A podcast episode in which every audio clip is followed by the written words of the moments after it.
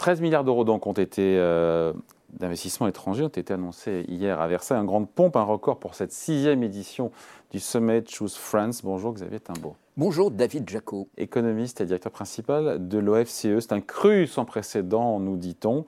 Euh, et en même temps, je me dis, 13 milliards d'euros, c'est super, tant mieux, c'est génial. Mais 8000 emplois directs, on se dit, c'est pas beaucoup, non? Non, c'est pas beaucoup. Oh, c'est mieux que rien en même temps. Hein, pas Alors, c'est pas beaucoup. Bon, on peut, on peut prendre la chose sous différents angles. On peut dire euh, ben, 8000 emplois par rapport aux emplois qui sont détruits ou qui sont créés chaque année en France, euh, c'est une goutte d'eau, même une petite goutte d'eau. Euh, vous voyez, quand le secteur de l'automobile ferme quelques usines ou arrête quelques lignes de production, on est sur ces ordres de grandeur-là. Donc, donc, de ce point de vue-là, enfin, c'est pas, pas macroéconomique comme chiffre. Après, on peut dire, oui, mais ça, en fait, c'est la partie visible euh, mise en scène pour les plus grands projets, les plus emblématiques. Mais en fait, euh, derrière, il y a tout un écosystème qui se crée, il y a tout ce qu'on ne voit pas. Et, euh, et donc, voilà, et si on regarde les investissements directs de l'étranger en France, si on regarde le baromètre EY. Ouais. Intéressant, le baromètre EY. Il montre que la France est le site, en tout cas, qui attire le plus de projets. Alors, deux projets. Donc, on est classé numéro un en projet. En projet. numéro 3 en emploi derrière, euh, bah, en projet, quand même. derrière le Royaume-Uni et l'Espagne. Qu'est-ce qui est le plus important, le projet ou l'emploi? Bah, Qu'est-ce qu'il y a de plus important, David? Alors, le problème, c'est que le projet, on mélange des petits projets et des gros projets. Euh, l'emploi, c'est une métrique qui n'est pas forcément très satisfaisante, mais euh, qui a l'avantage déjà de donner une petite idée de la taille du projet. Et idéalement, ce qu'il faudrait, c'est qu'on regarde la valeur ajoutée, la contribution à la croissance potentielle qui, qui, est réalisée. Mais on ne va pas non plus bouder notre plaisir. Euh, ça veut dire la France est attractive.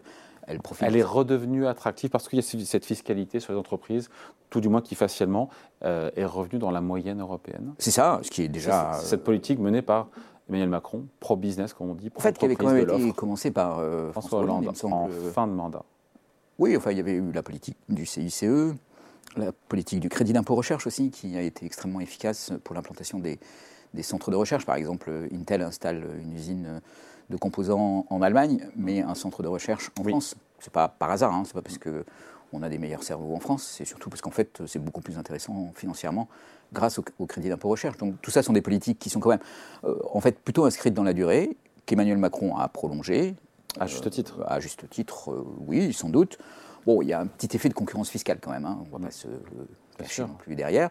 Euh, le point positif, c'est quand même plutôt la constance, parce que ça, effectivement, ça bâtit un sentiment que l'économie française est accueillante, que sa politique est, pas euh, chaotique, qu'elle n'est mm. pas. Euh, c'est ce qui nous change un petit peu par rapport aux, anciennes mandatures, aux politiques qui étaient plus fluctuantes. En tout cas, ce qui change le sentiment. Après, la réalité des choses peut être. Parce qu'on on voit bien hein, quand même que même si la certains aspects de la politique économique sont constants, euh, la situation peut être fluctuante euh, sur d'autres points de vue.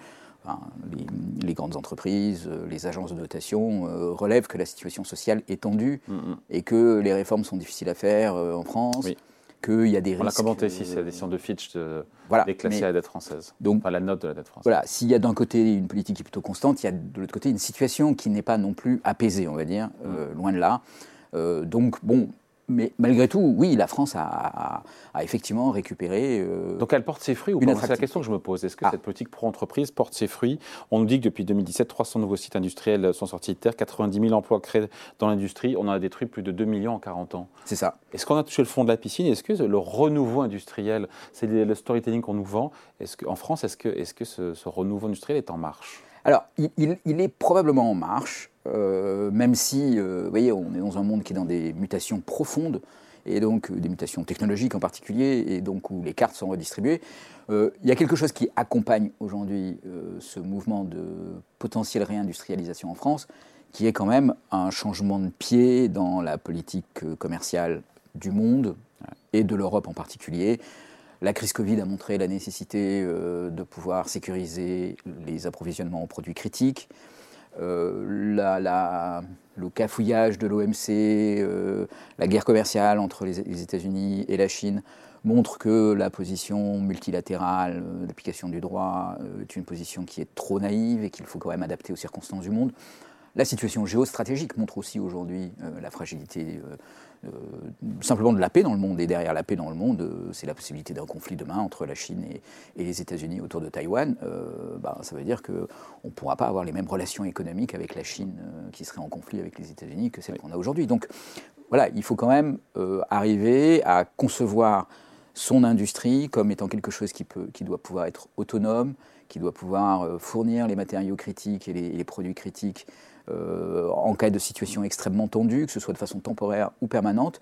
Donc ça, ça, ça, impose de considérer que cet espace européen est un espace suffisamment grand pour que, en gros, n'importe quoi qui est produit dans le monde puisse être produit dans cet espace.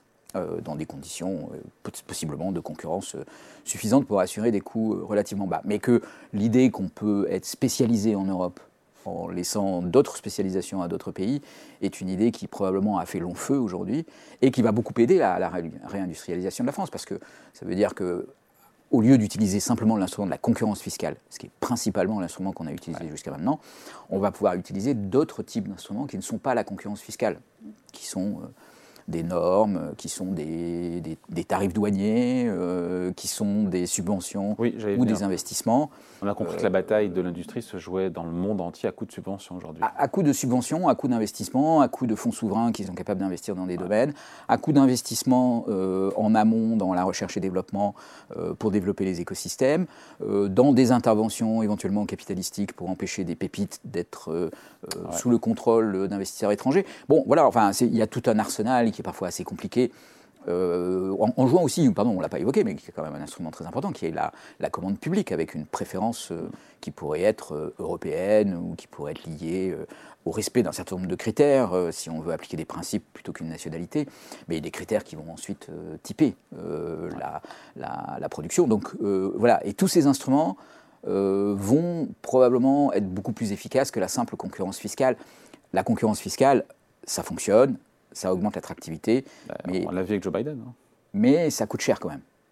Euh, enfin, on l'a vu avec Joe Biden. On l'a sur le, Inflation Reduction Act. Ah, mais c'est pas que de la concurrence fiscale, c'est quand même aussi des subventions. Euh. Quand je parle de, je pense aux subventions. Ah oui, pardon. Oui, donc les subventions ont un, effet immédiat et, une efficacité qui est beaucoup plus grande que la concurrence fiscale euh, qu'on a mise en place en France depuis maintenant plus de 10 ans. On a vu quand même, et on finit là-dessus, des batteries nouvelle génération du taïwanais Prologium à Dunkerque, made in France. Voilà, une usine de composants de recyclage de batteries toujours à Dunkerque, une production, la plus grande, apparemment unité de production de, panneaux photovoltaïques euh, en Moselle.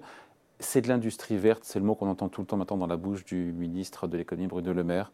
Euh, tout ça est bon pour le verdissement de l'économie. Est-ce que la, planche de salut pour l'industrie française, c'est justement cette industrie verte? Alors, je dirais pas que c'est une planche de salut, mais je dirais que dans l'investissement considérable qui va être fait pour verdir euh, les, économies et les sociétés euh, dans les années à venir, euh, ça serait dommage que la France soit pas capable d'être pas simplement un consommateur de ces produits verts, mais aussi un producteur. Donc voilà, c'est pour ça que avoir des batteries, des productions de batteries, c'est important.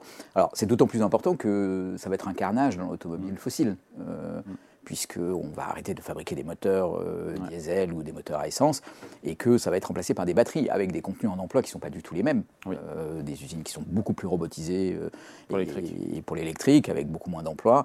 Bon, voilà, et donc Évidemment, il ne faut pas laisser passer ces, possibilités. Vous noterez quand même que c'est des investisseurs étrangers là, qui, viennent euh, fabriquer des batteries. Bah, c'est mieux que ce soit ici euh, qu'ailleurs. c'est mieux que ce soit ici qu'ailleurs, mais on est souvent aussi très attaché au fait d'avoir euh, des capacités de R&D et de technologie. Là, c'est en fait, on ne maîtrise pas la technologie. On, installe des usines, mais on ne maîtrise pas la technologie. Mais c'est mieux que rien. Ah, c'est évidemment mieux que rien. Largement. Mais c'est mieux que rien dans un monde qui change quand même beaucoup et dans lequel il ne va pas y avoir que des gagnants. Donc euh, c'est bien de regarder les aspects positifs, mais voilà, il, se passe un séisme en ce moment, en particulier par exemple dans l'automobile, euh, qui est considérable et qui va laisser des traces. Allez, merci beaucoup. Explication signée Xavier Timbaud, économiste et guetteur principal de l'OSE. Merci Xavier. Merci David.